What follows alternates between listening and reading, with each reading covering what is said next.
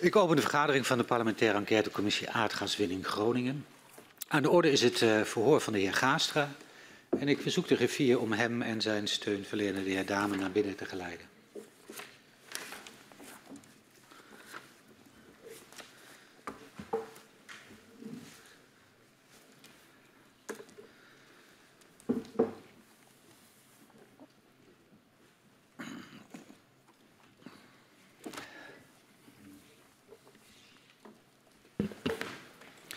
Welkom, meneer Gaastra, en ook uh, aan u, de heer Dame, hier bij uh, de parlementaire enquêtecommissie Aardgaswinning Groningen. 60 jaar aardgaswinning heeft Nederland veel gebracht, maar kent zeker voor gedupeerde schaduwkanten. De commissie onderzoekt hoe deze schaduwkanten hebben geleid tot het besluit om de aardgaswinning in Groningen te stoppen. We willen weten hoe de besluitvorming op cruciale momenten is verlopen. Uh, we willen ook weten hoe private en publieke partijen hebben samengewerkt in de gaswinning. We onderzoeken de aardbevingen en ontwikkeling van kennis daarover, de afhandeling van schade veroorzaakt door de bevingen en het proces van het versterken van gebouwen in Groningen. Uh, u bent een behoorlijk aantal jaren inmiddels uh, directeur-generaal Klimaat en Energie op het ministerie van Economische Zaken en uh, Klimaat. En in die hoedanigheid willen wij u horen als getuige.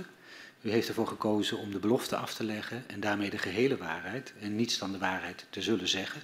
En om die reden verzoek ik u om even te gaan staan en mij na te zeggen, dat beloof ik. Dat beloof ik. Dan staat u onder Ede. Dan mag u weer plaatsnemen.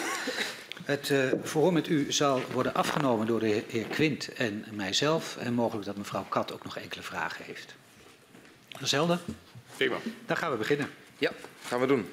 Meneer Gaastra, vanaf 2016 bent u uh, directeur-generaal Energie, Telecom en Mededinging. Later heet dat Klimaat en Energie, maar is de facto dezelfde functie bij het ministerie van Economische Zaken. Dus u geeft leiding aan de directie van het ministerie dat zich bezighoudt precies met de gaswinning in Groningen.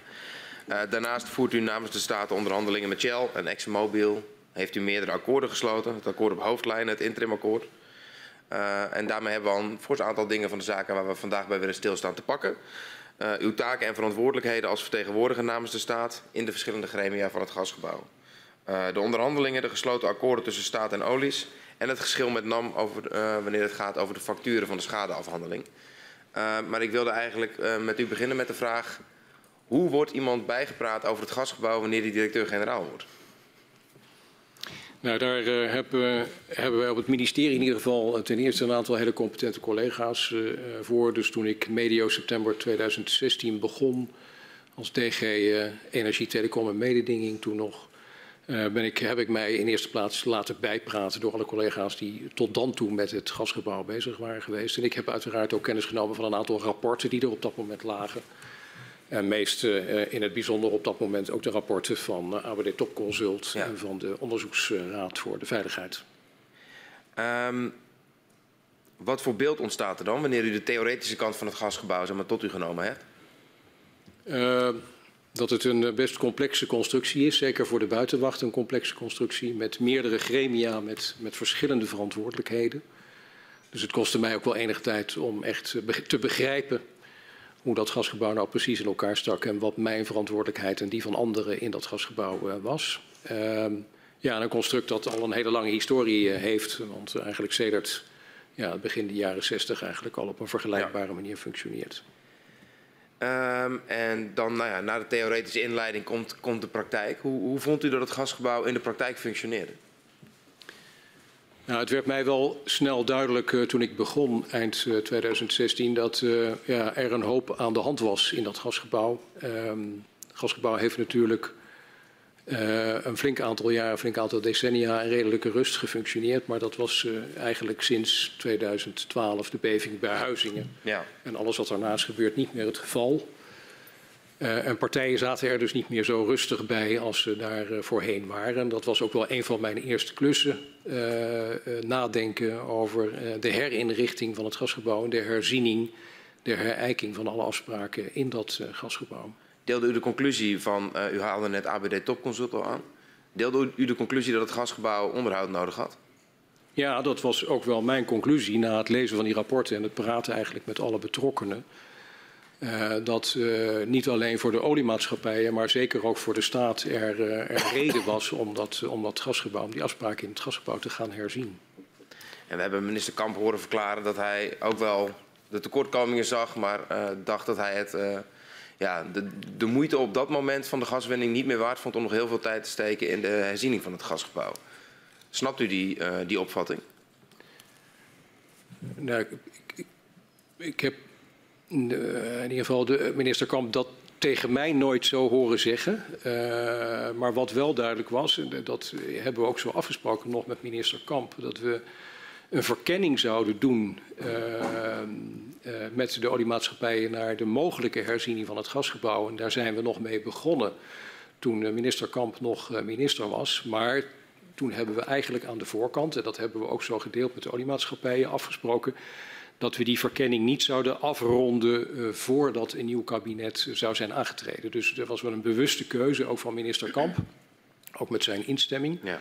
om wel een voorverkenning te doen met de oliemaatschappij. Hoe zou het dan anders moeten als het niet meer hetzelfde blijft? Maar de besluiten daarover te laten nemen door een volgend kabinet. En dat was ook logisch, hè, want ik praat nu over uh, uh, begin 2017, ja. maart 2017 waren er verkiezingen, dus er was ook een, een nieuw kabinet op komst. Een van de zaken die we tegenkomen in de hele complexiteit van het gasgebouw is dat het zo dicht mogelijk benaderen van het jaarlijkse plafond lange tijd uh, als belangrijk criterium heeft meegeteld bij het vaststellen van bonussen voor het management van uh, Gasterra. Um, hoe keek u daar tegenaan? Um, kijk, dat, daar is nog een verschil te maken, denk ik, tussen de startperiode waarin ik begon en de periode daarna. Uh,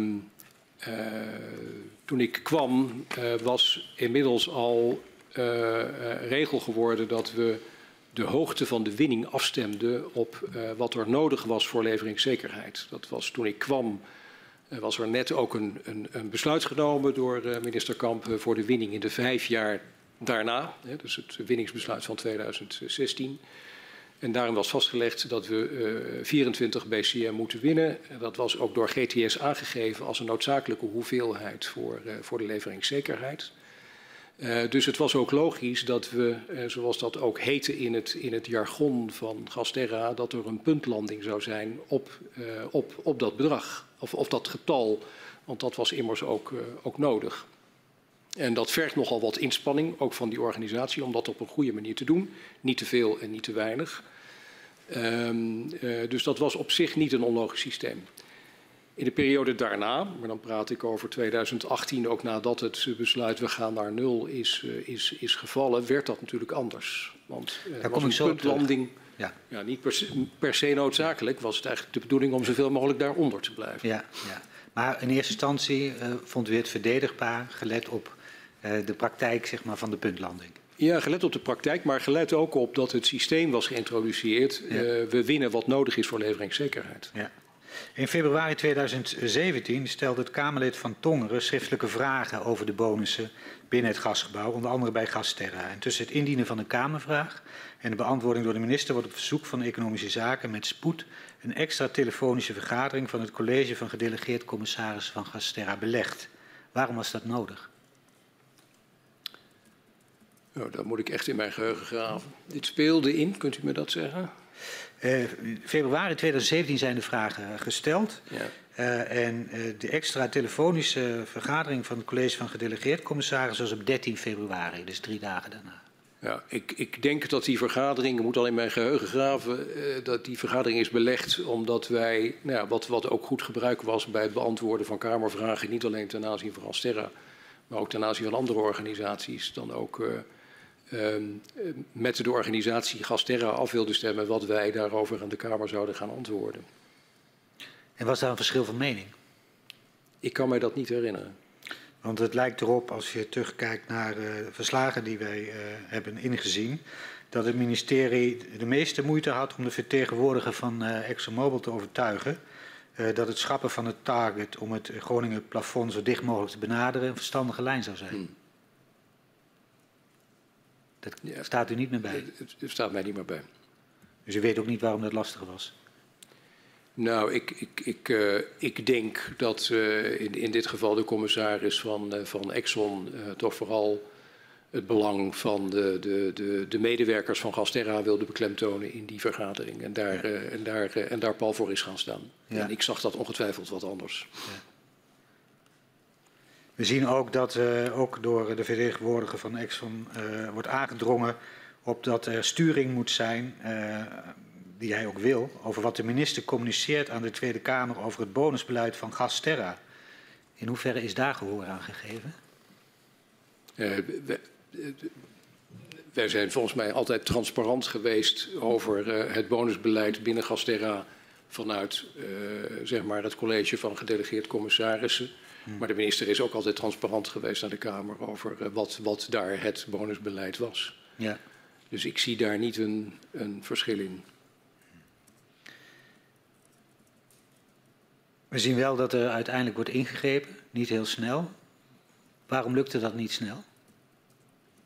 Ja, je hebt uh, binnen uh, Gasterra en binnen het college ook overeenstemming nodig. Je moet altijd een meerderheid van de commissarissen achter een bepaalde lijn uh, zien te krijgen om uiteindelijk ook uh, ja, die lijn door te kunnen zetten in, in Gasterra. Gasterra is niet een organisatie waar de overheid het uh, alleen voor het zeggen heeft. Dus dat vraagt enige overredingskracht.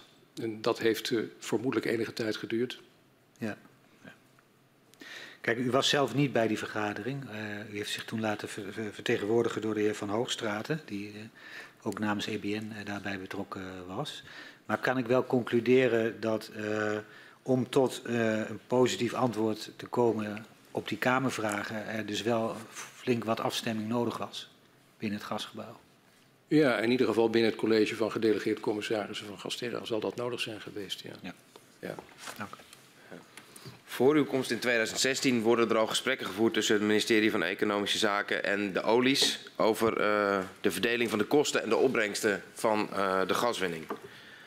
Uh, wat was de noodzaak om die uh, gesprekken te openen?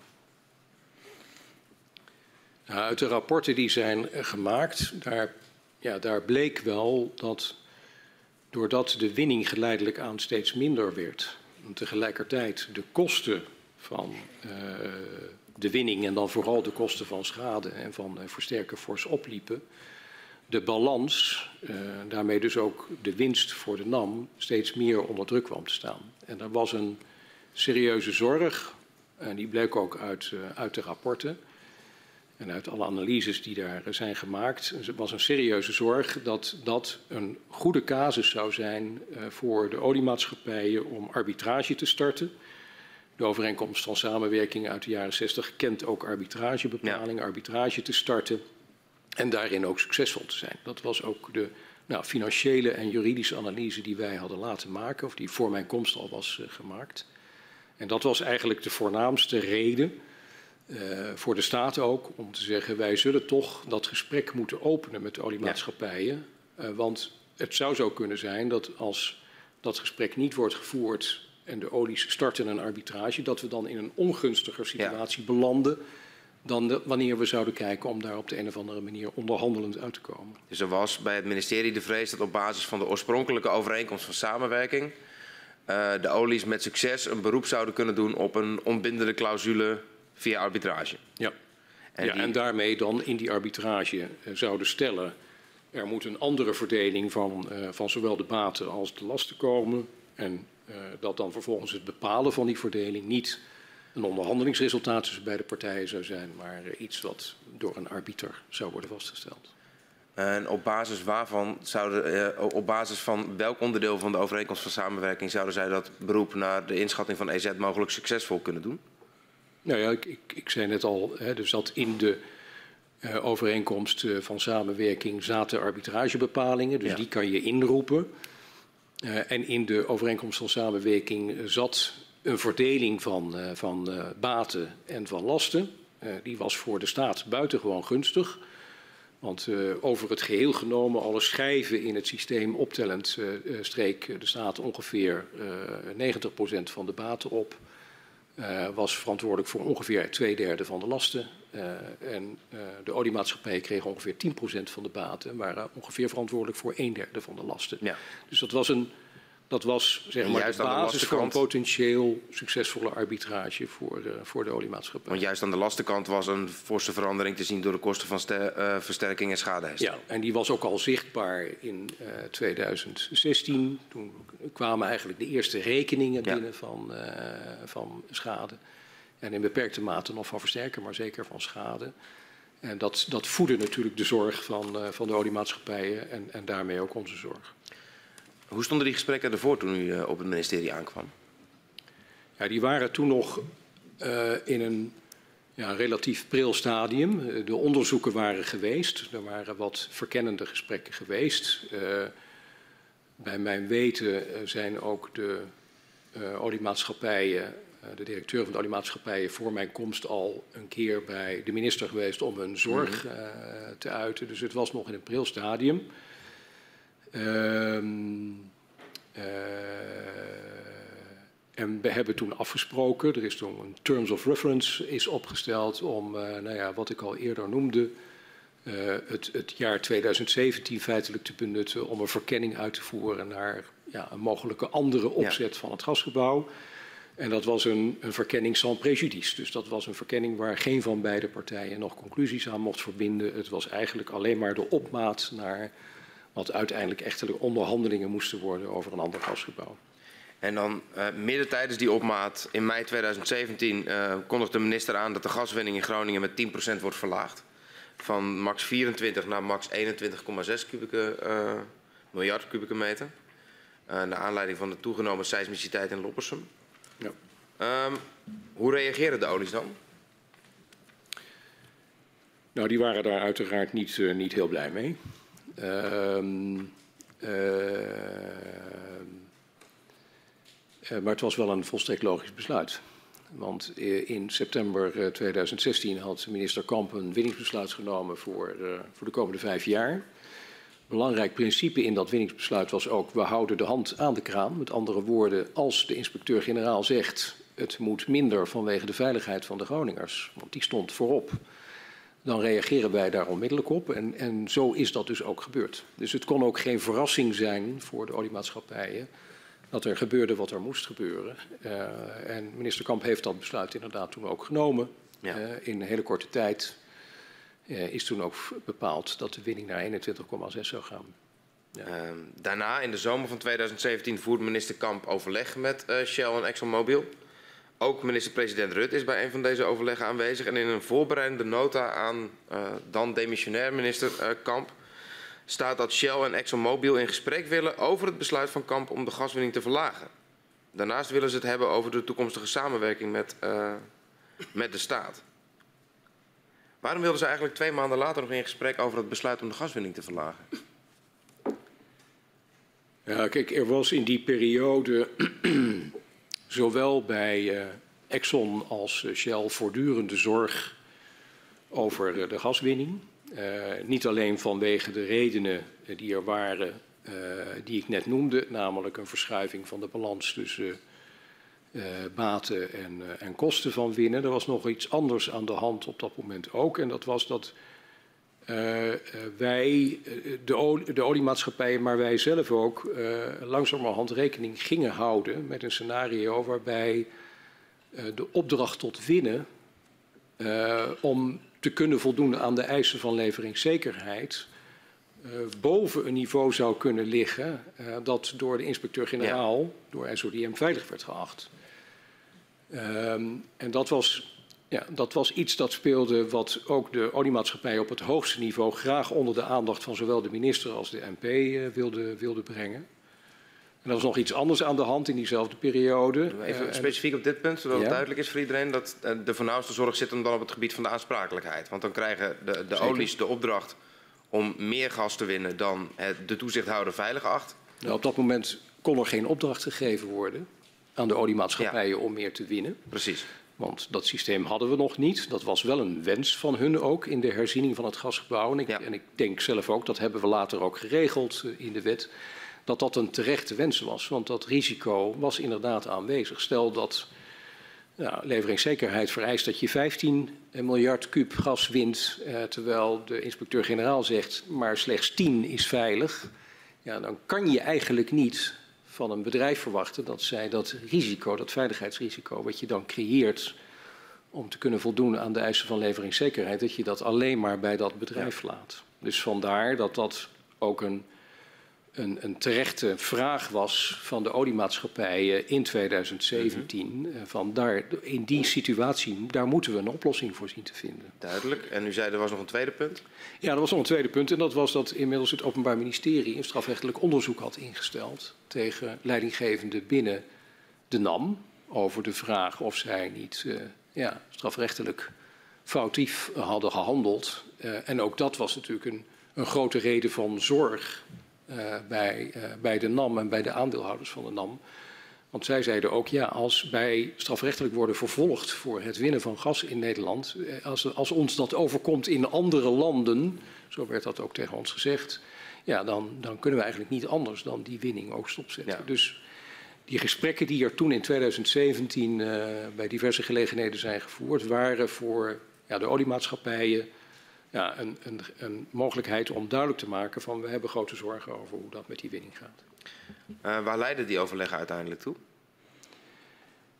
Nou, eigenlijk hebben op dat moment uh, zowel de minister als, als de keren dat de MP daarbij was, de MP kennis genomen van de opvattingen van, uh, van de oliemaatschappijen. En ook in die gesprekken duidelijk gemaakt, we zitten nu in een verkenningsfase. In die verkenningsfase hebben jullie oliemaatschappijen alle mogelijkheden uh, om jullie zorgen, uh, uh, jullie grieven en jullie mogelijke oplossingen aan ons voor te leggen. maar wij gaan hier niet meer als demissionair kabinet een besluit over nemen. dat zal een nieuw kabinet moeten doen. Dus dat was, er werden geen afspraken gemaakt, er werden geen besluiten genomen, maar er werd wel gelegenheid geboden tot, tot, ja, tot dialoog, tot gesprek. Duidelijk.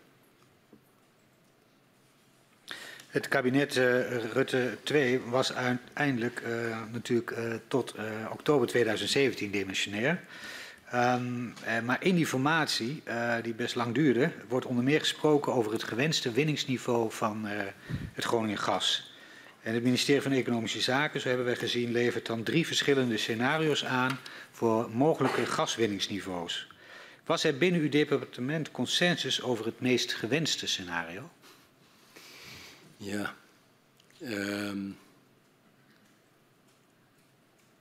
er zijn natuurlijk altijd, ook binnen een departement als EZK, uiteenlopende uh, inzichten, uh, uiteenlopende visies. Uh, mensen hebben een, een, eigen beeld, maar we hebben wel gepoogd. Ik denk dat we daar ook wel in zijn geslaagd om, om dat te trechteren naar notities voor de formateur voor de informateur moet ik zeggen, uh, op basis waarvan dan de politiek een keuze zou kunnen maken. Dus we hebben drie scenario's uh, voorgelegd en we hebben ook op dat moment wel een ambtelijk advies bij die scenario's gegeven. Ja. En uh, uiteindelijk was, was ik samen met mijn collega's verantwoordelijk voor dat ambtelijk advies. En wij hebben dat advies toen ook gedeeld met, met de informateur.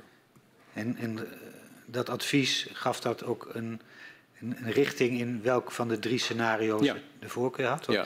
Uh, ja. Het eerste scenario was eigenlijk doorgaan op de lijn die daarvoor was ingezet. Het, het, derde scenario was zoveel mogelijk omlaag. En het tweede zat er eigenlijk tussenin. En waar ging uh, het advies? We hebben op dat moment, en dat was sterk ingegeven door. Uh, we hebben op dat moment geadviseerd om door te gaan met de lijn zoals die in september 2016 door minister Kamp was ingezet. Uh, dus met hand aan de kraan te blijven winnen. Ja. Uh, uh, en zeg maar de, de beëindiging van de gaswinning gelijk op te laten lopen met eigenlijk de verduurzamingsopgave in de gebouwde omgeving en in de industrie, de twee grote gebruikers van, van Groningen gas.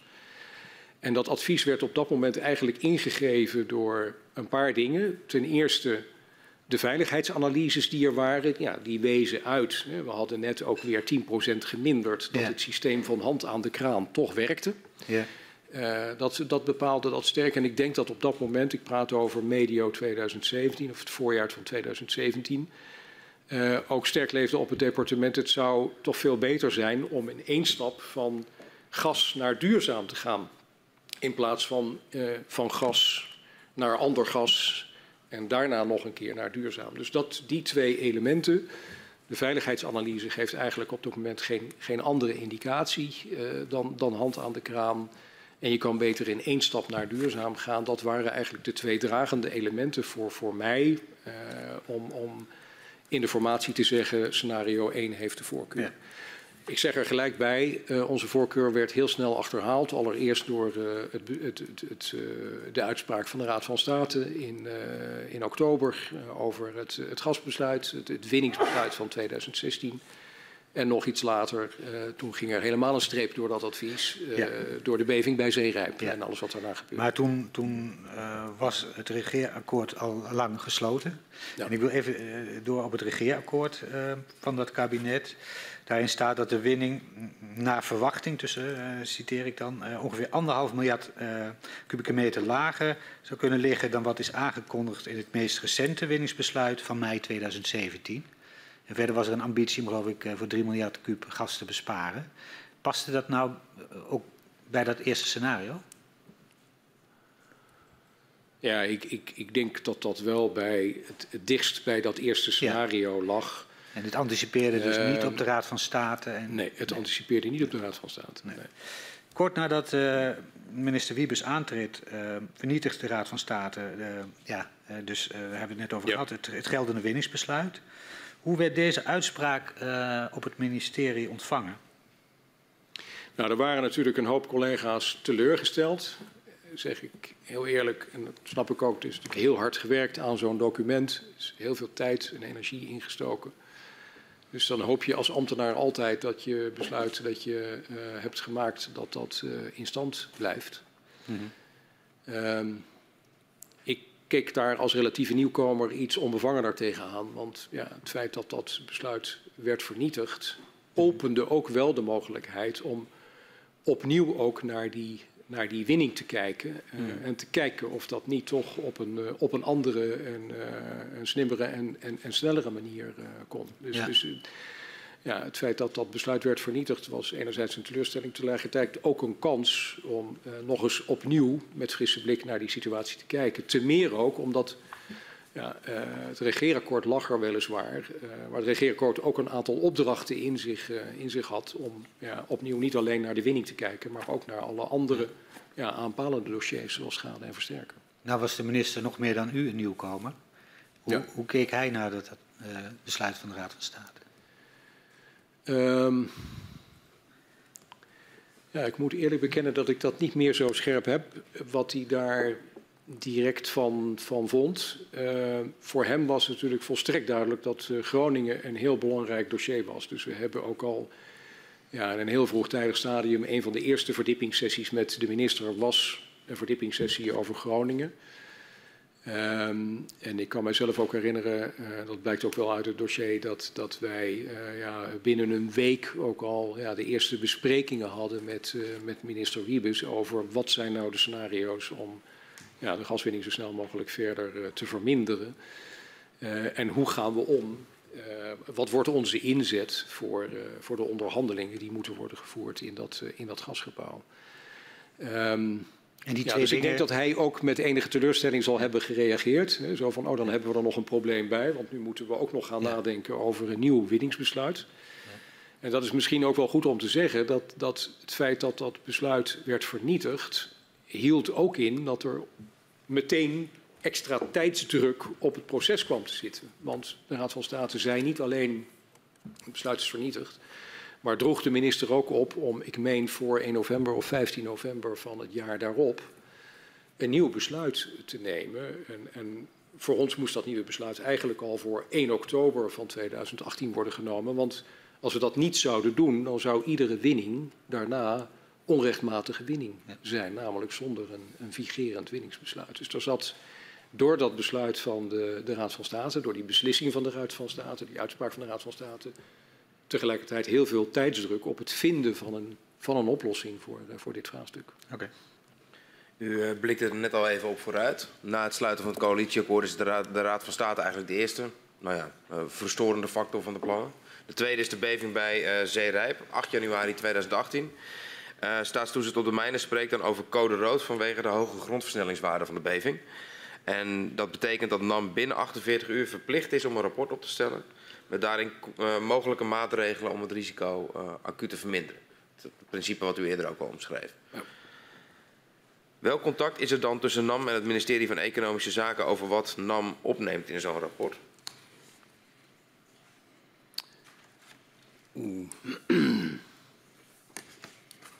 Ja, ik, ik, ga ervan uit dat er contact is geweest. Dat is ook uh, gebruikelijk. Uh, tussen departement en, uh, en de NAM. ja, ik heb daar geen. Ik zou dat niet. Ik, zou, ik heb zelf dat contact niet gehad met de NAM. Laat ik, laat ik dat zo zeggen. Ik ga ervan uit dat collega's van mij dat contact hebben gehad.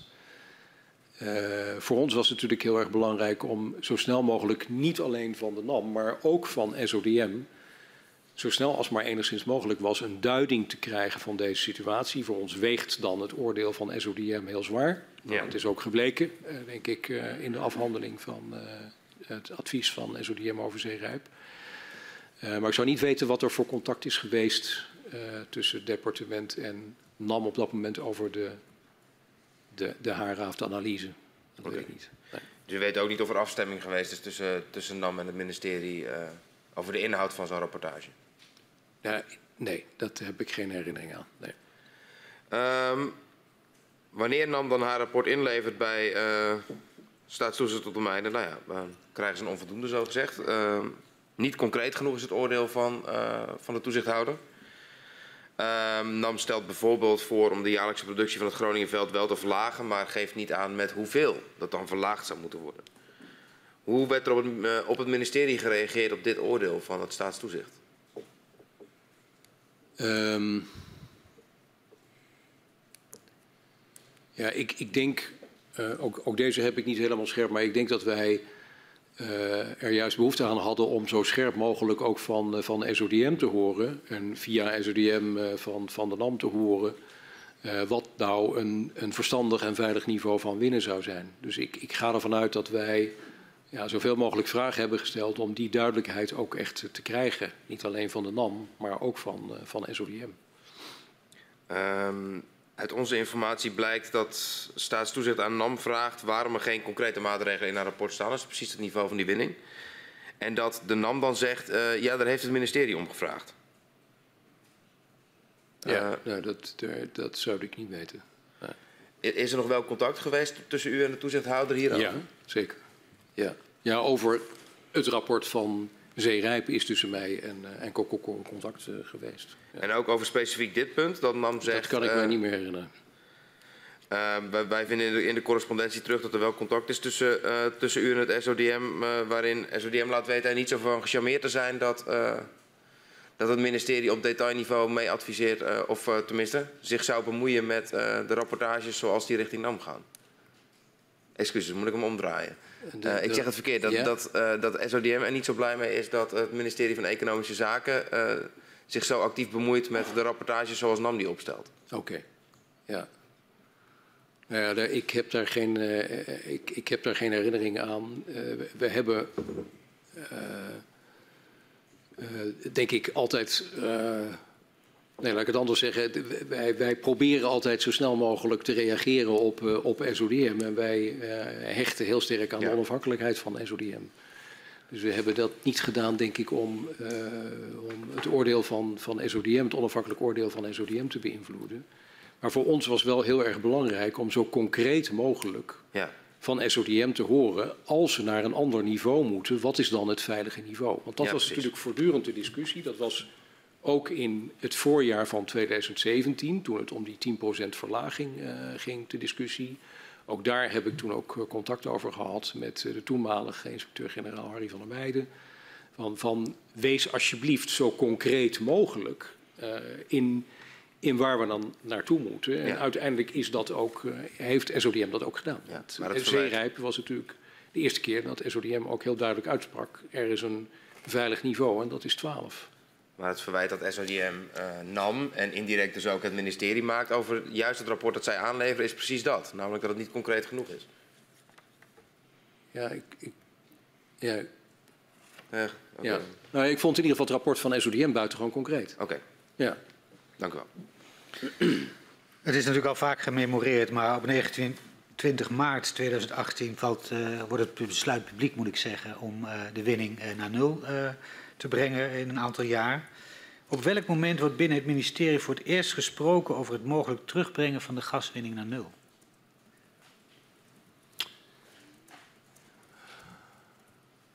Ik denk. Um, ja, ik zou dat uh, in mijn eigen aantekeningen precies moeten zoeken. Maar er is een moment geweest waarop ik daar met, uh, met Erik Wiebes over gesproken heb. En ik denk dat dat ergens eind januari, begin februari zal zijn geweest. Misschien is het iets eerder ja. geweest. Het zat in ja. ieder geval vlak na het verschijnen van het rapport van Theodor Hofkoren. Ja. Uh, want ja, ik, ik, zei het al, ik beschouwde dat, en ik denk dat Wiebes dat ook uh, zo beschouwde. Ik beschouwde dat rapport van, van SODM als een gamechanger. Ja. Uh, voor het eerst zei de inspecteur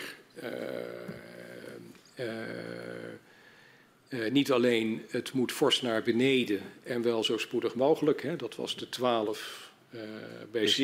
Ja. In het belang van de veiligheid van de, van de Groningers moet dat gebeuren. Maar hij voegde er ook een overigens aan toe. Want hij zei in dat overigens dat het in de redelijke verwachting lag dat alleen bij nul uh, absolute veiligheid voor de Groningers kon worden bereikt. En dat was eigenlijk voor het eerst dat dat met gezag werd gezegd door, mm -hmm. door SODM. Uh, en dat was een nadrukkelijke breuk van SODM met het hand aan de kraan principe. Want eigenlijk viel toen voor het eerst het woord je kan maar beter naar nul. Ja. En ik denk dat ik heel kort na het lezen uh, van dat rapport daarover met Erik Wiebes bij elkaar heb gezeten. Uh, ja, die mij toen ook de vraag stelde, wat, wat, wat moeten we hiermee? En uh, ja, zo is eigenlijk de gang naar 29 maart het besluit om naar nul te gaan begonnen. Dus dat is in de dagen na het ontvangst van het SODM-rapport? Dus in de dagen na het ontvangst van het uh, rapport van het SODM. En, ja. en, in het gesprek met de minister en mogelijk anderen, wat waren nou de beweegredenen uh, om de gaswinning uh, te willen beëindigen? Nou ja, eerst en vooral de veiligheid van Groningen. als, als wat, wat Kokkelkoren toen heeft gedaan zo duidelijk is dat je allereerst zo spoedig mogelijk naar 12 BCM moet, uh, maar dat het eigenlijk redelijk te verwachten valt dat je eigenlijk naar nul moet om veiligheid voor de Groningers te bewerkstelligen. Dat was eerst en vooral de overweging op dat moment. Um, en eigenlijk pas ver daarna andere overwegingen. Hmm. Dus ja, de overweging was, klaarblijkelijk moeten we dit doen voor de veiligheid van de Groningers. Hmm. We zien uh, dat u uh, op 18 maart een mail krijgt van de, de, minister. Waarin hij ook aangeeft, verwijst naar eerder overleg dat u met hem hebt gehad. En dat hij wil inzetten op het beëindigen van de gaswinning. Omdat bij een winning van 12 miljard kubieke meter de opbrengsten slechts 1 miljard euro zijn. Maar de versterkingsopgaven geschat worden op 4 à 6 miljard euro per jaar hebben we het dan volgens mij over. Nee, niet per jaar. Had economische zaken verschillende winningsscenario's afgezet tegen verschillende versterkingskosten? Verschillende winningsscenario's tegen verschillende versterkingskosten. Ja. Um, dat weet ik eigenlijk niet. Wat wij wel hebben gedaan is, uh, we, we, hebben analyses gemaakt op een besluit naar, uh, naar nul. En uh, zeg maar de, de afbouwscenario's die daarvoor nodig zouden zijn. Mm -hmm. Uh, dat deden we ook uh, in het kader van uh, het voorbereiden van de onderhandelingen met, met, met Shell en Exxon daarover. En we hebben KPMG wel gevraagd om bij de diverse niveaus van winning in zo'n afbouwscenario ook aan te geven wat naar het oordeel van KPMG dan, dan de, de, de, ja, de, de maximale bandbreedte zou zijn voor, voor schade en versterken. Dus dat type analyses hebben we inderdaad gemaakt. Er waren geen analyses van, ja, hoe, hoe, althans, die herinner ik me niet van, stel dat je nou doorgaat met, met 12. Mogelijk dat ze er wel geweest zijn, dat sluit ja. ik niet uit.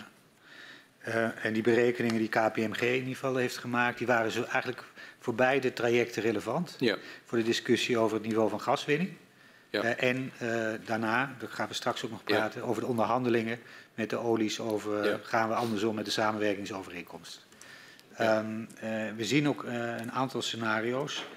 uh, die te maken hebben met ja, de omvang van de winning en een inschatting van wat het doet met, het versterkings, met het, de omvang van de versterkingsoperatie. Uh, we zien ook dat bij een scenario naar nul werd gerekend met 3000 te versterken huizen. Um, weet u waar dat op was gebaseerd? Nee, ik moet eerlijk zeggen dat ik dat, dat niet weet. Uh, zat ook een beetje. Ja, zat niet bij mij, zat bij mijn uh, collega uh, Anita Wouters. Um, ik weet wel dat. Um, er, er, zijn eigenlijk heel veel schattingen geweest van de, de, de, de versterkingsopgave. Die hebben ook gewisseld in de tijd.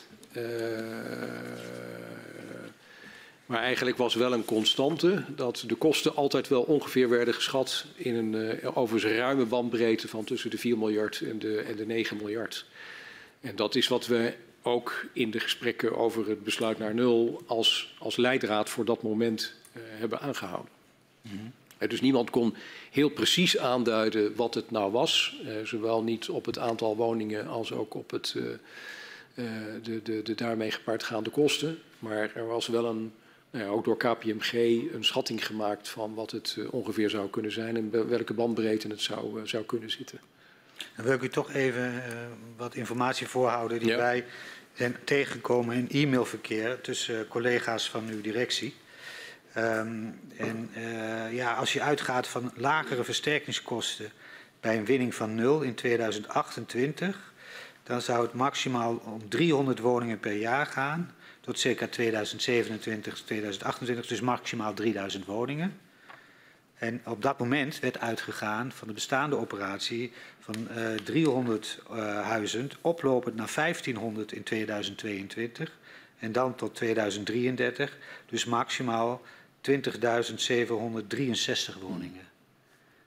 Uh, dit wekt de indruk dat er ook binnen uw directie zelf best wel berekend is ja wat uh, een verschillend winningsniveau zou betekenen voor de, de omvang en de kosten van de versterkingsoperatie. Ja. Nee, maar die berekeningen die zijn ook ja. gemaakt. Uh, ja. Die berekeningen zijn ook door KPMG gemaakt ten behoeve van de onderhandelingen. Alleen de lastigheid was dat niemand precies, hè, het waren allemaal schattingen binnen een hele ruime bandbreedte, dus niemand kon precies becijferen wat het effect zou kunnen zijn van een lagere winning op de versterkingsopgave. Maar wat was nou de samenhang? Want ik noemde al de mail die de minister aan u uh, stuurde. Uh, een winningsniveau uh, naar nul, of van, sorry, van 12 miljard. Ja. Dat, dat, Kuub, dat levert maar 1 miljard euro op. En dat staat... En Tegenover 1 miljard kosten winning. Sorry, 4 à 6 miljard kosten versterken. omdat je dan aan zegt ruim 20.000 huizen ja. vastzit. Ja. Uh, goed, hoe, spe, hoe ver speelde die, die samenhang die speelde, die, die, die, die speelde. Uh, uh, ik denk alleen dat het niet het doorslaggevende, als u dat bedoelt, niet het ja. doorslaggevende argument was ja. om naar nul te gaan. Het doorslaggevende argument om naar nul te gaan was dat moeten we doen voor de veiligheid van de Groningers. Ja. Dat was ook heel duidelijk uit het, uit het advies van, van de inspecteur-generaal van, van, van januari. Een bijkomend voordeel van een besluit naar nul zou kunnen zijn, mm -hmm. en ik zeg dat heel bewust met die voorzichtigheid, zou kunnen zijn dat de versterkingsopgave minder groot zou kunnen worden. Ja.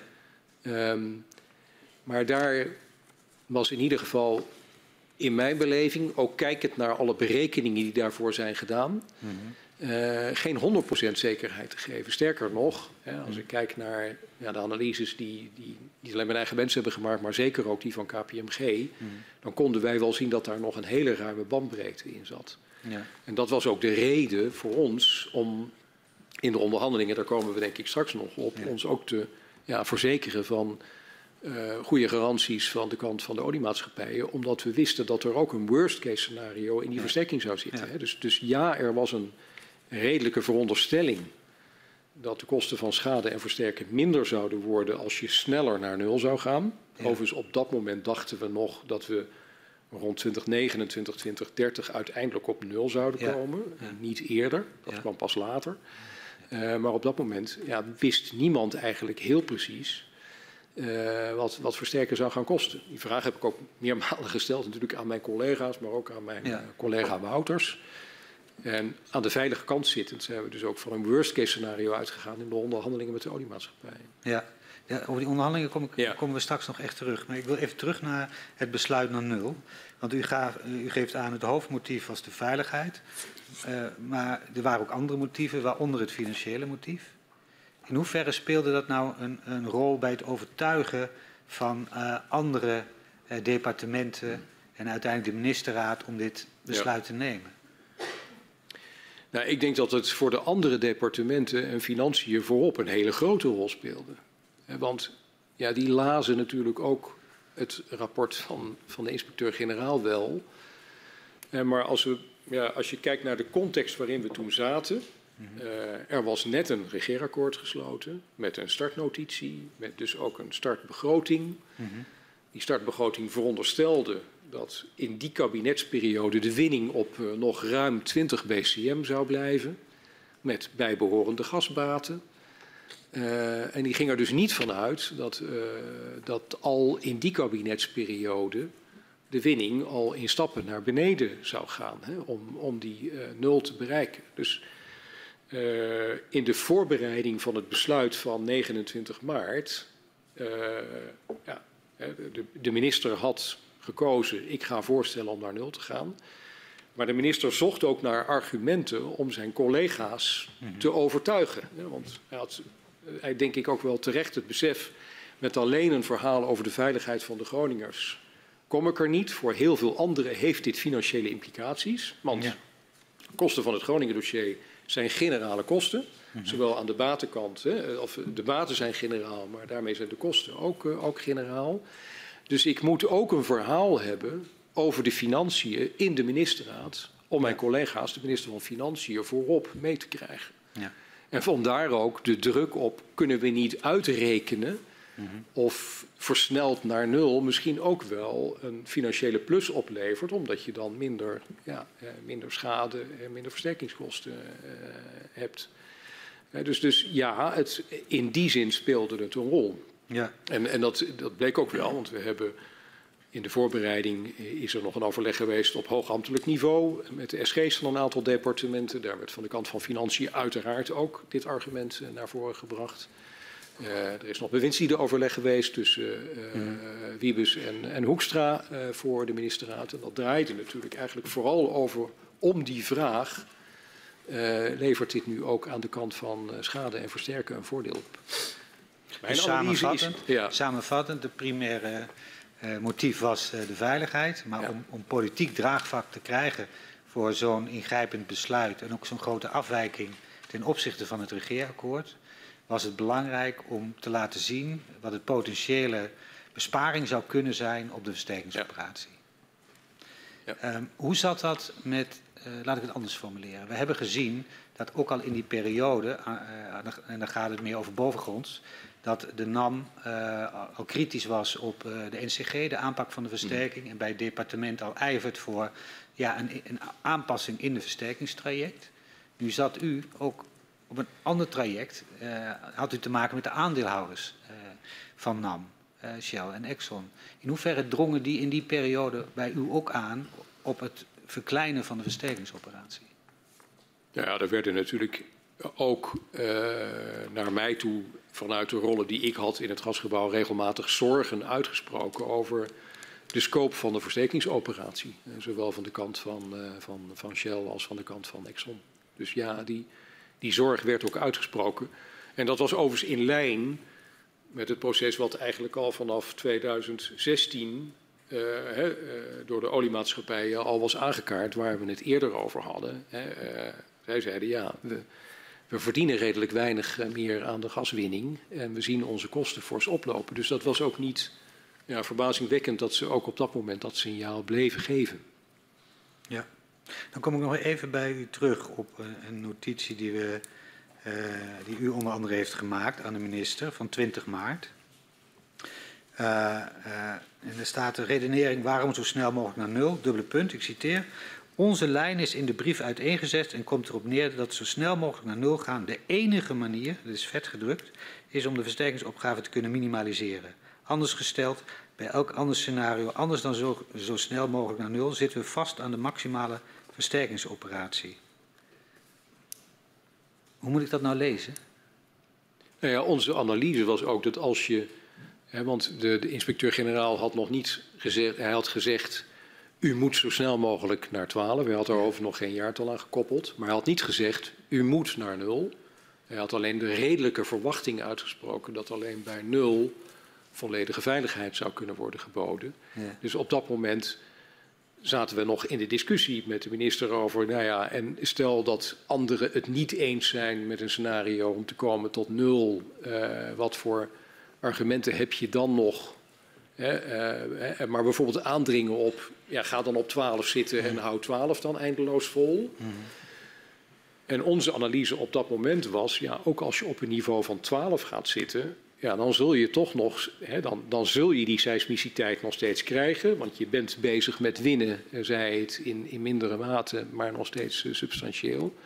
Dus dan zul je ook voor de volle omvang uh, die versterkingsoperatie uh, moeten doen. Dus dat is, dat is zoals ik deze zin duid.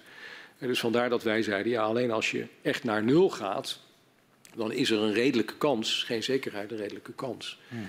Uh, dat je, uh, dat je die, de scope van die versterkingsoperatie kleiner zou kunnen maken. Ja. We zien dat kort na het besluit van 29 maart om de gaswinning stop te zetten, ook wordt besloten om uh, een belangrijk deel van de versterkingsoperatie op een pauze te zetten. Wanneer was voor u duidelijk dat het besluit tot dichtdraaien van de gaskraan gepaard zou gaan met dat besluit rond de batches 1588 en 1581. Wanneer dat voor mij duidelijk was, ja, ja dat moeten mijn uh, collega's, dus, dus Maarten Kamps en, en uh, uh, Anita Wouters, op enig moment met mij hebben gedeeld. Ik kan ja. me dat moment daarvan niet meer herinneren. Ik weet wel, dat kreeg ik van ze mee. Ja. We zaten ook natuurlijk in intern overleg bij elkaar ik kreeg wel mee dat, dat ja, de minister uh, ja. uh, met, met die, die lijn uh, in zijn hoofd zat. Ja. ja. Ja, Maar dat was niet op het moment van het besluit zelf om naar nul te gaan? Ik weet, ik weet niet meer wanneer ik dat zelf heb gehoord. Dat weet ik niet meer. Um, we zien ook dat die scenario's, dat er best wel wat onzekerheden bij zijn als het gaat om waar, het verkleinen van een versterkingsoperatie als gevolg van een nul gaan, wat het precies zou betekenen. Er worden ook later allerlei uh, adviezen gevraagd. Um, waarom was het nou belangrijk om al op 29 maart het nulbesluit te nemen en is niet uh, gewacht tot het moment waarop meer duidelijkheid was over wat het voor de versterkingsoperatie zou betekenen? Ja, ik denk dat een van de doorslaggevende argumenten om tempo te maken was wat ik net al zei. Uh, er lag niet alleen een advies van de inspecteur-generaal, maar we hadden geen winningsbesluit meer vanaf 1 november 2018. Ja.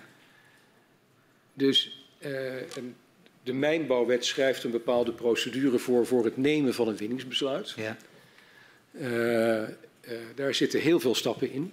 Mm-hmm. waaronder het vragen van advies van diverse partijen, niet alleen van de inspecteur-generaal van SODM, maar ook van uh, andere instanties, van de Mijnraad, uh, consultatie van de regio, fase van zienswijze en dan uiteindelijk de vaststelling van dat besluit. Dus we hebben eigenlijk vanaf november ook al tegen minister Wiebes gezegd, wij moeten dit in een eiltempo doen, want anders hebben we op 15 november geen rechtmatige winning meer. Dus alle haast die er is geweest ja. in 2018 zie ik in het licht van wij moeten die, die termijn van, uh, van 1 november zien te halen. Ja. Want anders stopt de winning in zijn geheel. Ja, en, en dan terugredenerend, dat is ja. voor onze reconstructie toch belangrijk om ja. te weten. Wat is dan het startpunt? 1 november, dan moet het er liggen. Maar wanneer begint dan het traject? Ja, uh, in de regel begint het traject voor het nemen van een winningsbesluit eigenlijk al uh, in november van het jaar daarvoor. daarvoor. Okay omdat dan uh, de eerste adviezen worden gevraagd. GTS moet dan een duiding gaan geven van wat er nodig is voor leveringszekerheid. Dat advies is er meestal rond maart. Op basis van dat advies moet SODM gaan bepalen Uh, wat, of dat dan een veilig niveau is. Uh, daarna zijn de andere adviespartijen aan de beurt, de gemeente, de provincie.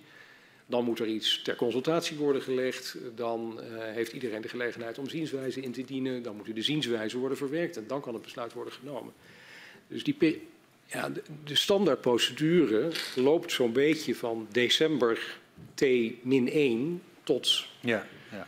Uh, tot 1 oktober T. Ja, dus het besluit dat op 29 maart valt, had ook niet heel veel later kunnen vallen. Nee, want dan hadden we de conclusies van dat besluit niet meer kunnen verwerken in het winningsbesluit dat we moesten nemen voor het gaswinningsjaar 2018-2019.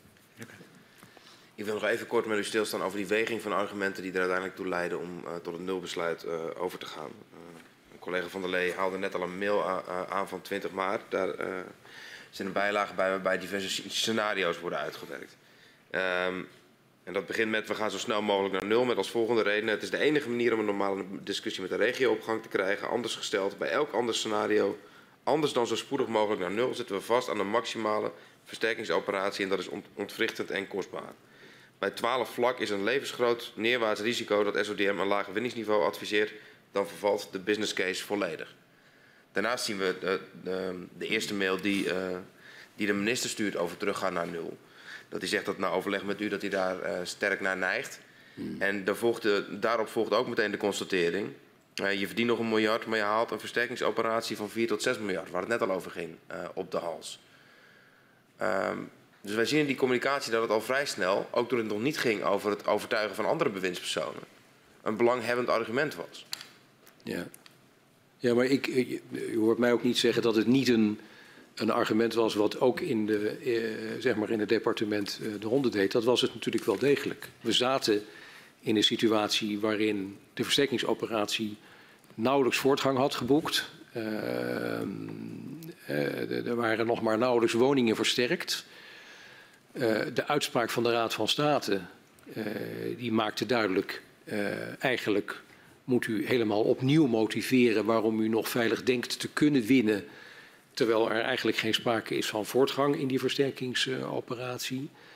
Dus er was alle reden, ook, ook los van de financiële overweging rond die versterking, er was ook alle reden, naar onze mening, om te kijken of je ja, die versterkingsopgave niet toch kleiner zou kunnen maken. Of anders gezegd, langs andere wegen die veiligheid sneller zou kunnen brengen. En dat was, nou ja, dat was het belangrijkste motief nogmaals voor het besluit naar nul.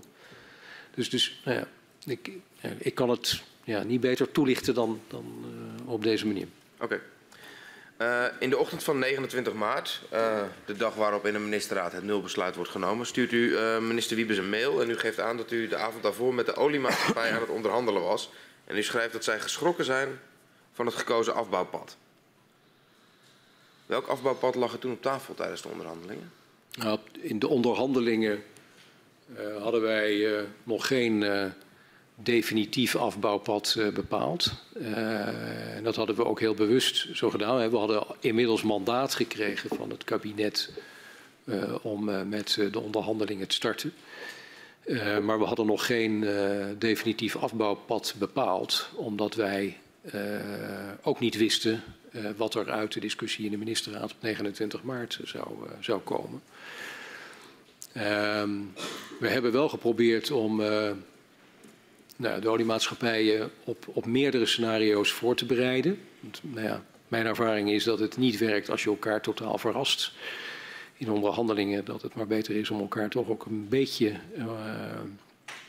een beetje voorspelbaar te zijn voor elkaar. Maar het, het, het, het, ja, de, de, het bericht uh, het wordt nul uh, in zo spoedig mogelijk. dat hadden ze nog niet van ons gehoord in die onderhandelingen. Dus we waren nog bezig in die fase van de onderhandelingen om meerdere scenario's, meerdere afbouwpaden en de consequenties daarvan met elkaar te verkennen. Um, had dat nog gevolgen voor het financiële plaatje dat al klaar lag voor de ministerraad? Ehm, nee. Nee, want er was ook nog geen uh, zeg maar definitief financieel plaatje. Er was een mandaat gegeven voor de onderhandelingen met uh, de oliemaatschappijen. Uh, maar door het besluit van, de 8, van, van 29 maart werd dat mandaat niet geraakt. In het mandaat hadden we al rekening gehouden met meerdere scenario's rond, uh, rond winning. Inclusief een nulscenario? Inclusief het nulscenario. Um, in diezelfde mail die u aan minister Wiebe stuurde lezen wij, en ik citeer... Ik verwacht zelf nog steeds dat het mogelijk moet zijn om binnen het eerder gegeven mandaat uit te komen... maar dat er, uh, dat er, dan zal er waarschijnlijk geen plus in zitten... en ook geen substantiële bijdrage aan de regionale opgave. Uh, wat bedoelde u daarmee? Ja, wij hadden in ons mandaat twee meerdere opdrachten meegekregen... maar onder andere ook de opdracht om uh, ten eerste niet op 73, 27 uit te komen. Ik praat nu een beetje in technisch jargon, realiseer ik me, maar ik neem aan dat u begrijpt wat ik bedoel. Hè? Dus ja, maar dus... misschien voor de mensen die meeluisteren ja, en kijken. Uh, dan moet ik dat toch een beetje uitleggen. Um, ik zei net, uh, ruwweg uh, streek de staat 90% ja. van de baten op, de oliemaatschappijen 10% van de baten. En de oliemaatschappijen hadden als, uh, als uh, eis op tafel gelegd: wij willen een voor ons gunstiger verdeling van die baten. Ja. En bijbehorend ook een gunstiger verdeling van, uh, van, de, van de kosten van, van winning. en wij hadden een mandaat om tot 73, 27 te gaan in plaats van 90, 10. Ik ja. maak het nu een beetje simpeler dan het in de, in de werkelijkheid was. We hadden een mandaat om daarheen te gaan, maar niet in één stap. Want uh, idealiter zouden we bovenop die 73 toch ook nog een proberen een plus uit te onderhandelen ergens tussen de 73 en de 80. Dus ja. het mooiste zou zijn geweest 80-20 was de opdracht van het kabinet, ergens in die range. Uh, en daarnaast was onze opdracht ook om een, uh, een bijdrage te krijgen van de oliemaatschappijen uh, voor, de, de, de, voor het perspectief, voor, voor de regio. Ja.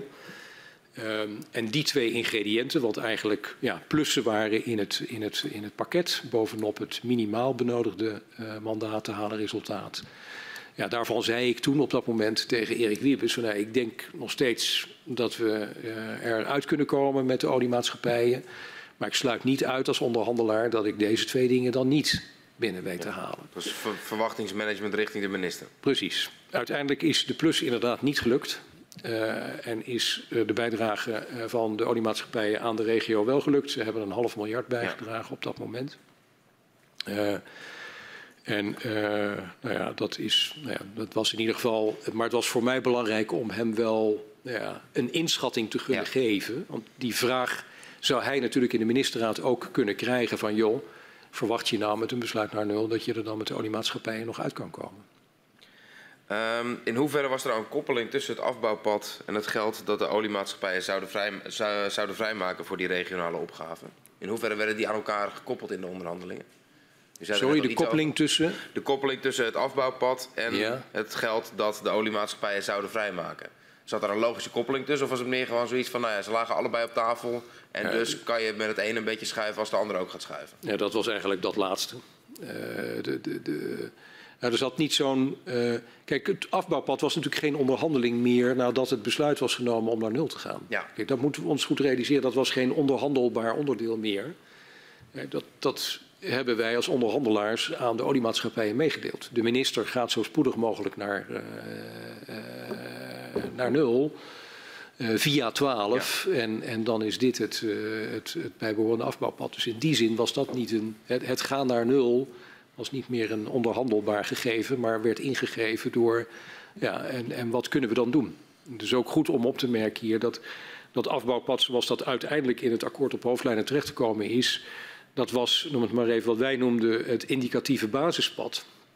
Maar we hebben er ook altijd tegen de oliemaatschappijen bij gezegd, ja, als we harder kunnen, want we zitten hier voor de veiligheid van de ja. Groningers, dus als wij kansen zien om sneller te gaan dan dat afbouwpad, met behoud van leveringszekerheid, dan zullen we die kans zeker ook benutten. Um, minister Wiebes reageert dan diezelfde ochtend nog op uw mail en die uh, stuurt u een uh, reactie en zegt dat hij met spoed een bijgewerkte tabel wenst. Die moet worden afgestemd met financiën voordat de ministerraad plaatsvindt. Um, wat heeft u met dat verzoek gedaan?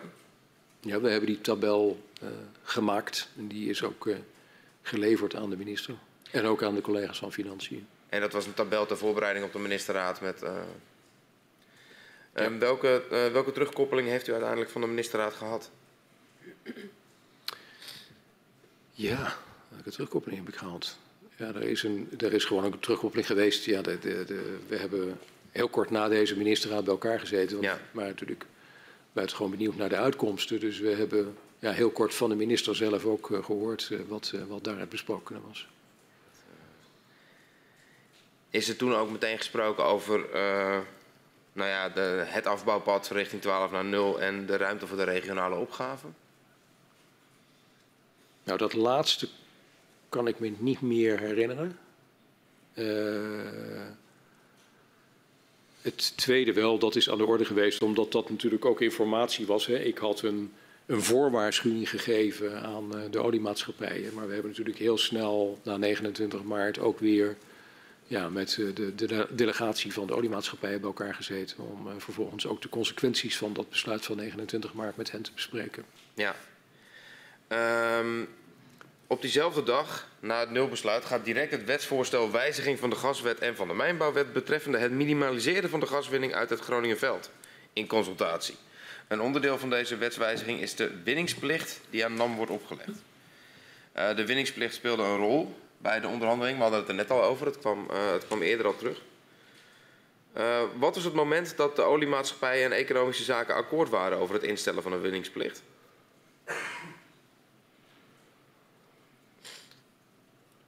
Ja, ik denk dat het moeilijk is om daar één moment aan te duiden, eerlijk gezegd. Omdat om die winningsplicht eigenlijk al in 2017 door de oliemaatschappijen werd gevraagd. Ik, ik, ik heb daar straks aangegeven dat we in 2017 die verkenning al hebben gedaan eh, met elkaar. En de oliemaatschappijen toen hebben gewezen op dat probleem. Namelijk, stel je komt in de onverhoopte situatie dat er meer moet worden gewonnen dan SODM veilig acht. Ja. Vanwege de Ja, leveringszekerheid. dus eigenlijk vanaf dat moment was er al een vraag van de oliemaatschappijen. Kom met een systeem in de mijnbouwwet. Dat voor- ja, een oplossing biedt voor die situatie. En die oplossing was de winningsplicht. Dus we hebben ja, parallel aan dat we aan het onderhandelen waren met de olies over al die andere onderwerpen, hebben we ook, eh, ook gewerkt aan dat wetsvoorstel waarin we dit gingen regelen. En ook dat wetsvoorstel had uiteraard haast. Want die situatie waar ik, ik op duidde, ja, die, snel dichterbij. die, die, die had op ieder moment kunnen Ja. gebeuren. Sterker nog, we hadden een vernietigd winningsbesluit. Eh, we moesten zorgen dat er tijdig een nieuw besluit kon komen voor 1 november. En we wilden voorkomen dat ja, we in die situatie dan nog eh, zonder die winningsplicht zouden zitten. Eh dan gaf de heer Alders in zijn verhoor aan dat het opvallend was dat tegelijkertijd met het kabinetsbesluit om de gaswinning te beëindigen, ehm, met forse implicaties voor de eh, versterkingsopgave, er een wetsconsultatie start waarin juist die risicoaansprakelijkheid van NAM naar de staat overgaat. En ehm, ik geloof dat hij de woorden gebruikte dat je toch wel een vreemde in Jeruzalem moest zijn om het verband tussen die twee niet te zien. Was er een verband tussen die twee? Het, eh, eh, wetsvoorstel om de risicoaansprakelijkheid eh, richting de staat te verplaatsen. Ehm, Ja, tussen dat wetsvoorstel en, en, en, en het andere. en het kabinetsbesluit om, eh, om de gaswinning eh, naar nul te brengen en daarmee ook, eh, nou ja, wat was het, geen onomkeerbare stappen te zetten voor de versterkingsoperatie, zoals de Kamerbrief zegt. Ja, dat, het verband met dat laatste zie ik niet. Ehm, met die versterkingsoperatie zie ik niet. Wat ik wel zie is dat wij. Er was een advies van SODM. Ja, dat zij ga naar 12. Op dat moment was voor leveringszekerheid volgens GTS nog 15,9 of 17,4, ik ben even de precieze getallen, ben ik kwijt. Maar in ieder geval, leveringszekerheidsvereiste, winning, lag hoger dan wat inspecteur-generaal Ja. als een veilig niveau achtte. Hij zei er weliswaar nog geen jaartal bij, maar we weten uit hoe de geschiedenis verder ging dat dat jaartal er op enig moment wel kwam. Dus voor ons was er alles aan gelegen om met het besluit naar nul ook heel snel de winningsplicht te regelen. Ja. Om niet in die situatie te geraken dat NAM terecht zou kunnen zeggen: sorry, u wil misschien wel 17, want dat is nodig voor leveringszekerheid, maar wij geven u 12, want meer mogen we van de inspecteur-generaal niet winnen. En het is natuurlijk ook logisch dat op het moment dat je dat je zo'n winningsplicht in de wet regelt, dat er dan inderdaad een, een risicoaansprakelijkheid voor die specifieke situatie, die zich overigens uiteindelijk niet heeft voorgedaan, maar die zich op dat moment wel had voor kunnen doen, ja, dat dan die risicoaansprakelijkheid verschuift naar de staat. dus ik vind het een, ja, het is een, een logische consequentie van enerzijds. Uh, het zijn beide consequenties van, van het advies van SODM van januari. Uh, u moet fors naar beneden. Uh, en de minister die tegelijkertijd rekening moet houden met, met vanwege de veiligheid van de Groningers moet u fors naar beneden.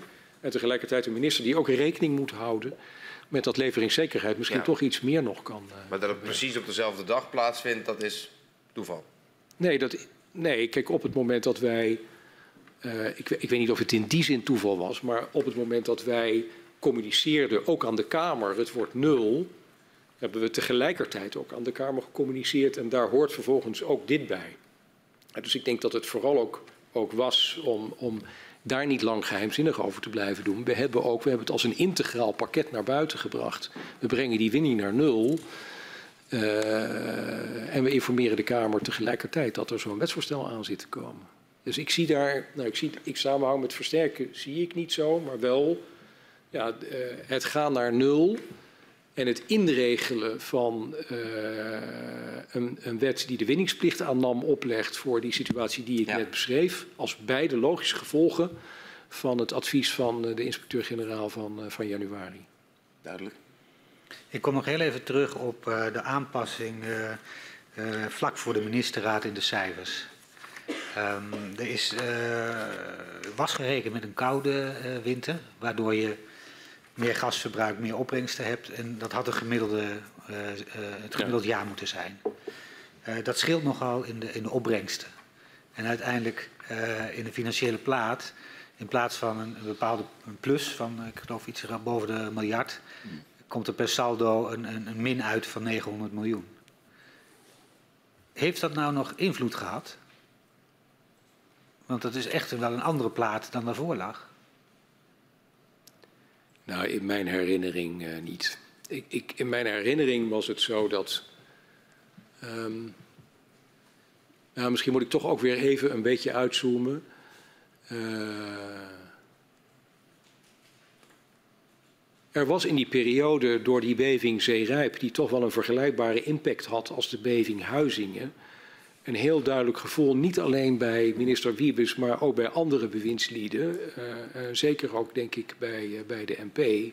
Maar ja, jongens, we, we moeten nu echt een, een hele grote stap gaan zetten in dit dossier. Dus, dus dit moeten we echt, we moeten dit nu echt oplossen. De, ja. Wiebes had niet voor niks ook in zijn eerste gesprekken, in, in zijn eerste werkbezoeken gezegd van ja, dit is toch een, een, een, een, een, een groot groot falen van de, van de overheid. Want het was niet alleen de beving bij Zeerijp, het was ook een versterkingsoperatie die niet uh, opschoot. Het was een, schadeafhandeling die, uh, die stil lag. Het was een Raad van State die een besluit had vernietigd. Kortom, hè, het, dossier zat echt fors in de, in de problemen. Dus er was wel, denk ik, ja, uh, uiteindelijk is dat besluit naar nul in de ministerraad ook. Ja, hè, het was niet zo'n makkelijk besluit, maar het, het, was niet dat, nou, dat daar heel lang over uh, ja. gekibbeld is. Er was uiteindelijk toch wel een grote mate van eenheid, ook in de ministerraad. Van we moeten nu echt grote stappen gaan zetten, want ja, de veiligheid van Groningers vraagt daarom. Dus het was wel een ongebruikelijk voorstel van Wiebus tegen de achtergrond van nou ja, ja. Een, een, coalitieakkoord wat er net lag. Nee, ik snap maar zeker dat uiteindelijk snapt, snapte iedereen dat wel. Dus ik denk dat ja, dat, dat daar nog wat getuned uh, en geschoven werd in de financiële tabel, uiteindelijk daarin ja. niet de wezenlijke doorslag heeft, ja. uh, heeft gegeven.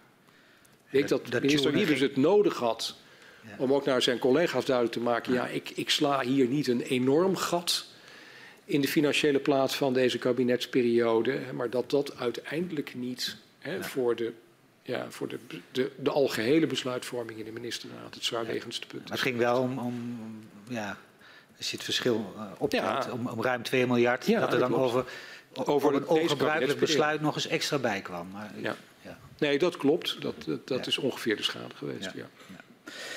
Ehm, in hoeverre bent u zelf betrokken geweest bij de Kamerbrief van 29 maart 2018, waarin het besluit de gaskraan dicht te draaien werd toegelicht? Ja, ik, ik, ik denk dat ik alle nota's die uh, daarover naar uh, de minister zijn gegaan en alle ja, versies van die brief, dat ik die wel heb gezien. Ja. Ja.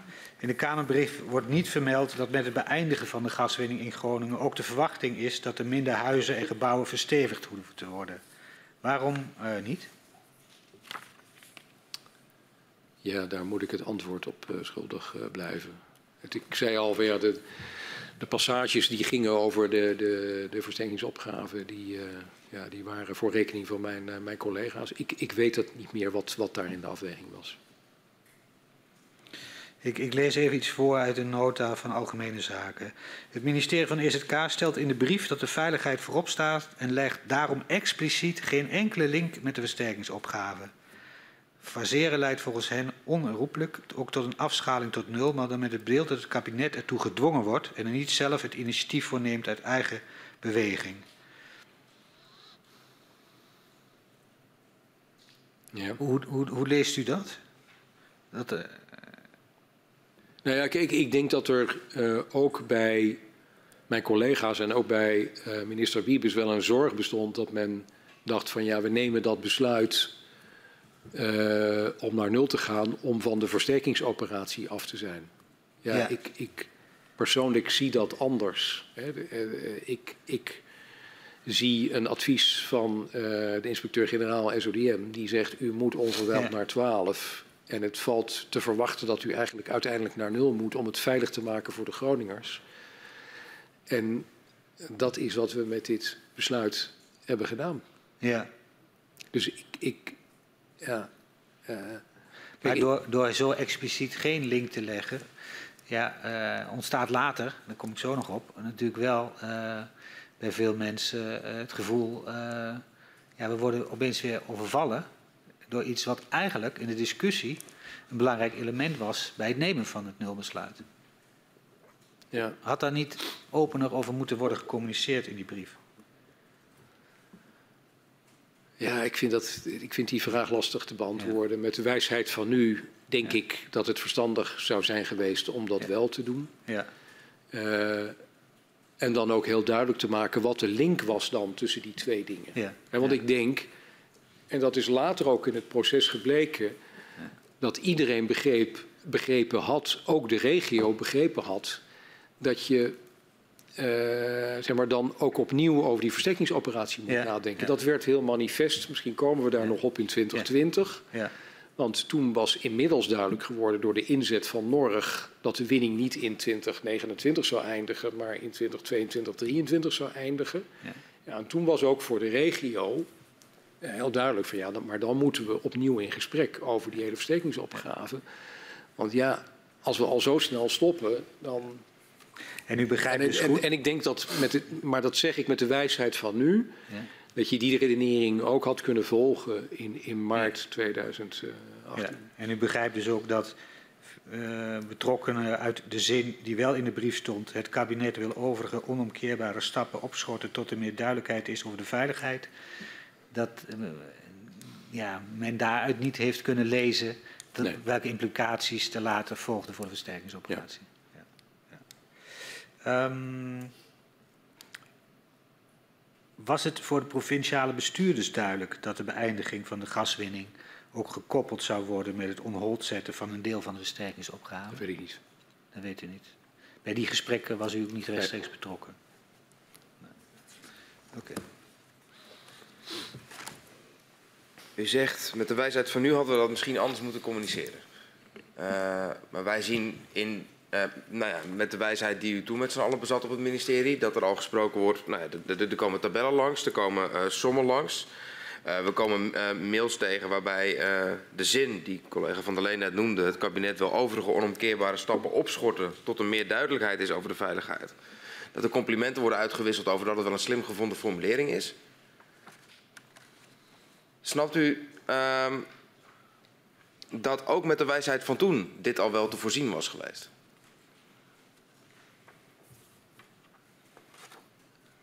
Ik, nogmaals, ik, ik, ik, was niet dicht betrokken op die discussie over wat zijn nou de consequenties van de, van, van, van de stap naar nul voor de versterking.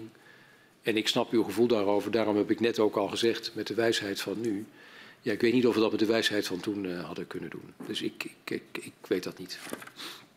Oké. Um, eerder dit verhoor hebben we het met u gehad.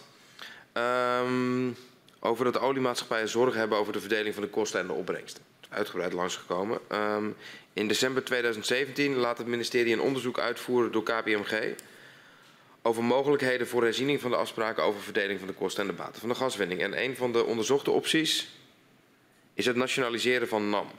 Um, waarom werd ook dit scenario uh, onderzocht? Nou, dat had een hele goede reden. De, we wilden eigenlijk alle mogelijke scenario's uh, onderzocht hebben in die fase. Dat was de fase nog voor de start van de onderhandelingen met de oliemaatschappijen. We hadden een verkenning gehad in 2017. We wisten ongeveer hoe zij in de wedstrijd zaten. En de reden waarom we alle mogelijke varianten hebben onderzocht was ook om uh, varianten te onderzoeken waarbij we niet of minder afhankelijk zouden zijn van de medewerking van de oliemaatschappijen. En want we, heb het er straks uitgelegd, we zouden ook in ja. ongemakkelijke situaties kunnen geraken. Waarbij de oliemaatschappijen wellicht niet meer mee zouden willen werken aan voldoende winning voor leveringszekerheid. Dus we hebben toen ja, eigenlijk aan KPMG gevraagd: breng ons maar het volledige palet in beeld. Dus van, van uh, volledige onteigening van de NAM tot en met uh, partiële onteigening, ja, tot en met, noem het maar even, het, uh, het, het model het samenwerkingsmodel of een gedeelde verantwoordelijkheidsmodel, ja. zoals we daar ook uiteindelijk op uitgekomen zijn. Um... het was dus ingegeven door, uh, we moeten echt ook voorbereid zijn op een situatie waarin uiteindelijk die onderhandelingen spaak lopen en wij toch iets moeten. En wat kunnen we dan eenzijdig als overheid nog doen? En het hele spectrum aan maatregelen in kaart brengen. Ja. Hoe reëel acht u dit specifieke scenario? Uh, nou, er zijn in, in het KPMG-rapport zijn een aantal zijn, zijn ook ja, kwalificaties gegeven van de verschillende scenario's. Uh, het volledig onteigenen achten wij niet zo reëel, omdat je uiteindelijk toch ook, je praat over medewerkers. Je hebt de medewerking van bedrijven nodig om die mensen daar te laten werken. Uh, kortom, dit is een scenario wat heel verregaand is. Uh, in NAM werken zowel mensen van, van Shell als van, van Exxon. En zie die maar te behouden op ja. het moment dat je zo'n bedrijf volledig onteigent. En daarnaast zitten er nog allerlei andere juridische complicaties aan. Uh, je praat over een hele grote som geld die je op tafel legt. Want als je onteigent, moet je degene die onteigend wordt ook compenseren voor, voor het verlies aan, aan eigendom. Kortom, wij vonden dat niet zo'n realistisch scenario. Um, en wij is dan inclusief minister Wiebes? Ja, dat denk ik wel. Hij heeft ook deze analyse gezien. Hij heeft ook het rapport van KPMG gezien. Dus uh, ik, ik, kan me niet herinneren dat hij daar heel afwijkend in zat. Um, wat vond u uiteindelijk van het gehele KPMG-advies? De diverse opties zoals die in kaart werden gebracht? Ja, ik vond dat KPMG ons daar wel uh, ja, uh, een gedegen advies uh, had uh, geleverd en ook echt uh, serieus had gekeken naar alle opties die we hadden. Ja, dus dit was wel een heel bruikbaar advies, ook voor de, de, onderhandelingen die we daarna gingen voeren. Ja, want ze, ze, benadrukken heel erg het belang van het zekerstellen van de garanties voor, ja. voor de overheid. Juist om ervoor te zorgen dat Shell en Exxon garant blijven staan voor toekomstige kosten die, die NAM zal moeten maken voor schade en versterking. Zeker wanneer NAM vanwege de teruglopende gaswinning dat zelf niet meer kan betalen. Um, was het uiteindelijk dit rapport dat uh, de basis vormde voor de onderhandelingen die uiteindelijk resulteerden in het uh, akkoord op hoofdlijnen? Ja, dit was wel een hele belangrijke uh, bouwsteen. Want daar weer in, in, dat rapport werden alle varianten doorgerekend, alle modaliteiten. Um, uh, we hebben ons in de onderhandelingen overigens niet alleen door KPMG laten ondersteunen. We hebben ook juridisch advies, uh, juridische bijstand georganiseerd. Uh, niet alleen de landsadvocaat, maar ook in dat stadium Loyens en Loef. en ook zij hebben natuurlijk hun analyses gemaakt voor, voor die onderhandelingen. Ja. Maar KPMG was wel een belangrijk vertrekpunt. Dank u wel. we zijn bijna anderhalf uur bezig. Ik stel voor dat we even gaan schorsen. Heel goed. En ik verzoek de griffier om u en de heer Damen even naar buiten te geleiden.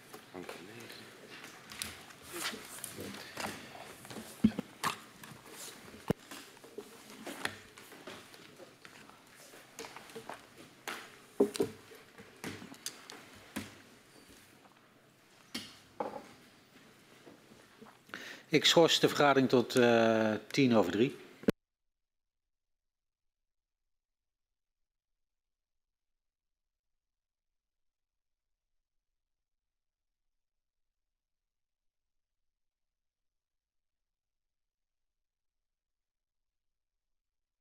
Ik heropen de vergadering van de parlementaire enquêtecommissie aardgaswinning Groningen. Aan de orde is het vervolg van het verhoor met de heer Gaastra.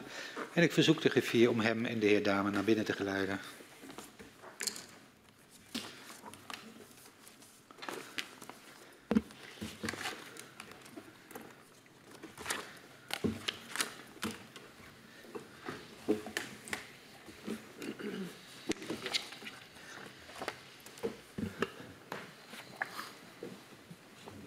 Gaan weer verder. Uh, we hebben enkele vragen over de intrekking van de zogenaamde 403-verklaring door Shell.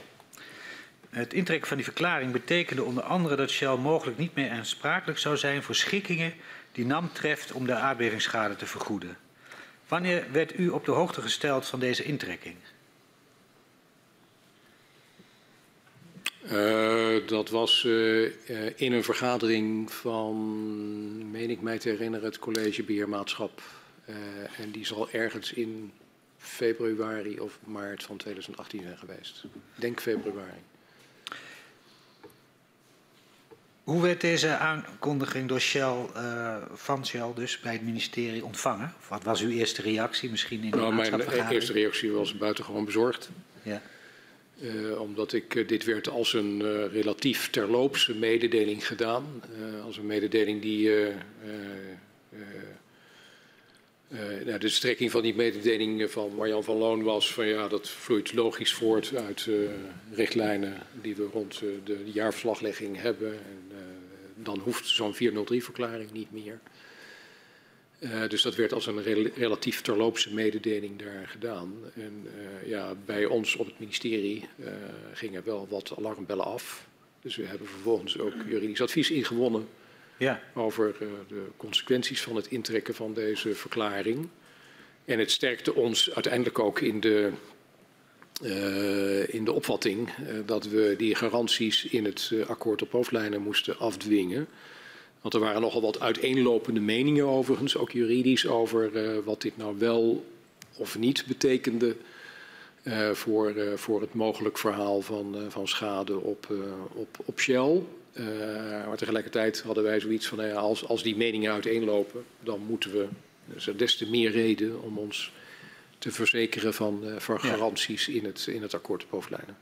Dus u, u krijgt het te horen en de verklaring die erbij wordt gegeven ja. is een verwijzing naar richtlijnen, Europese ja. richtlijnen over verslaglegging. Maar u denkt, dit kan wel eens grotere consequenties hebben. U gaat naar het ministerie en, en bedenkt, we zoeken, we zoeken juridisch advies bij de, uh, en uh, bij de landsadvocaat is dat ook gebeurd. Um, en, en de landsadvocaat bevestigt eigenlijk de zorgen die u heeft. Ja. En dat zit hem dan toch op de noodzaak om in de onderhandelingen te zorgen voor uh, afdekken van garanties. Ja. En dat wisten we overigens eerder al, hè, van de landsadvocaat en, uh, en, en, van KPMG overigens. Ja. Hè, dus ook al in onze eerdere adviezen. Dat ging ja. vooraf aan de 403-verklaring discussie. Ja. Hadden we al voor onszelf als inzet dat er stevige garanties moesten komen in dat akkoord bovenlijn. Uh, een beetje toeval misschien, maar op diezelfde dag ontvangt ook de Tweede Kamer een brief van Marjan van Loon. Uh, die is dan president-directeur van Shell. Waarin zij schrijft dat Shell Nederland als aandeelhouder van NAM bereid is garanties te geven. En Van Loon herhaalt dit tijdens een hoorzitting in de Tweede Kamer op 1 februari. Was u daar tevreden mee? Nou ja, ik was in ieder geval uh, blij met de verklaringen die Van Loon gaf. ook in, in de Kamer. Um, maar zoals ik al zei, je hebt niet alleen aan woorden in de Tweede Kamer iets. Het moet uiteindelijk ook uh, zwart op wit komen in een, in een akkoord. Ja. Uh, dus we waren blij met de beweging die, uh, die Shell daar maakte. En, en, en Shell heeft in mijn herinnering toen ook duidelijk toegelicht dat de 403-verklaring intrekking niet als bedoeling had van Shell om zich te onttrekken aan haar verantwoordelijkheden voor de solvabiliteit van de NAM. Maar goed, het was voor ons wel duidelijk, uh, wat, ik, wat ik net al zei, wat ik herhaal, mm. dat het niet alleen bij die woorden bleef, maar dat we dat ook op schrift zouden stellen. Ja. En hoe pakte dat nou uit, de aankondiging van het intrekken? Uh, uh, later uh, de, de, ophef die erop ontstaat, de hoorzitting in de Kamer, de toezeggingen. Wat, welke rol had dat nou in de onderhandelingen? Nou ja, dat zit natuurlijk altijd wel hè, als, als een onderhandelaar, in dit geval Shell, zich publiekelijk moet verklaren over ja, wat voor bedoeling hebt u hier nu mee. Uh, en, en, daar dan tekst en uitleg over moet geven, uh, ja, dan helpt dat natuurlijk in de onderhandelingen ook wel weer, omdat je dan op die verklaring, publiek gegeven verklaring, kan voortbouwen. Het is ja. natuurlijk niet het doorslaggevende element, uh, maar het is wel iets wat, wat, wat, wat daarin helpt. Ja, dus het, het leverde u eigenlijk een extra hefboom aan de onderhandelingstafel op. Ja, en want beste zin... Marjan, je hebt toch zelf verklaard ook dat je ja. puntje, puntje. ja. ja. En is dat dan eigenlijk uh, contraproductief geweest voor uh, Shell? Ja, dat vind ik heel moeilijk te zeggen. Ik, ik uh, laat ik maar zeggen, als onderhandelaar verbaasde het mij wel dat zij op dat moment met deze verklaring zijn gekomen. Ja, ik, ik, dan, dan, wordt het echt speculeren. Ik, okay. ik, ik weet niet wat voor interne beweegreden nee. hierachter heeft gezeten. Oké. Okay. Um, in 2018 bent u met Shell en ExxonMobil aan het onderhandelen om tot een akkoord op hoofdlijnen te komen. Um, stonden die uh, onderhandelingen onder uh, tijdsdruk? Uh, ja, die stonden onder tijdsdruk. Omdat, ehm, eh, nou ja, ik noemde al de tijdsdruk die er lag om zeg maar gereed te zijn voor het, winnings, het, het volgende winningsjaar en de, de vernietiging door de Raad van State. Dus er stond ook er stond tijdsdruk op het sluiten van, uh, ook van een akkoord op hoofdlijnen met de oliemaatschappij. Uh, dus dat moest dan, dus ze moesten af zijn voor november? Ja, en, en liefst nog eerder, uh, want uh, in november heb je het besluit al in consultatie gelegd. Ja. Dus we waren er erg op gebrand uh, om de onderhandelingen af te ronden voor de zomer. Uh, liefst nog iets eerder. Ja. En die was eigenlijk het voorjaar. Uiteindelijk is het net voor de zomer in juni geworden. En dat had ook weer te maken met het feit dat we uh, ook met de regio in gesprek waren over nou ja, hoe moet het in de regio verder. Dus er was ook natuurlijk een, een, een samenhang tussen de onderhandeling met de oliemaatschappij en tegelijkertijd ook de dialoog, de gesprekken met, met de regio. Dus, dus hoe zet dat de, de, de, ambitie van de minister was om dat allemaal ja, uiterlijk in juni bij elkaar te kunnen brengen. Zet dat uh, de resultaten ook onder druk? Ik kan me voorstellen dat het lastiger onderhandelt ja, wanneer je meer haast hebt dan je, opponent. Ja, in zijn algemeenheid geldt dat uh, een, uh, een, partij die haast heeft ook betaalt. Ja. Heeft u het uiteindelijke akkoord ook zo ervaren? Of? Nee, ik denk dat het ons in dit geval wel gelukt is om um, ja, binnen mandaat te blijven. Hè. We ja. hebben uiteindelijk hebben, we zijn met een inzet van de ministerraad op pad gestuurd. En uh, we zijn erin geslaagd om ook binnen dat mandaat te blijven. Dus als ik daarnaar kijk, dan denk ik dat we, ondanks de tijdsdruk die op die onderhandelingen lag, toch tot een bevredigend resultaat zijn gekomen. Um, Shell en Exxon geven garanties af voor de schade en versterking tot het moment dat het Groningenveld sluit of tot uiterlijk 2035. Uh, wat houden dat soort garanties in?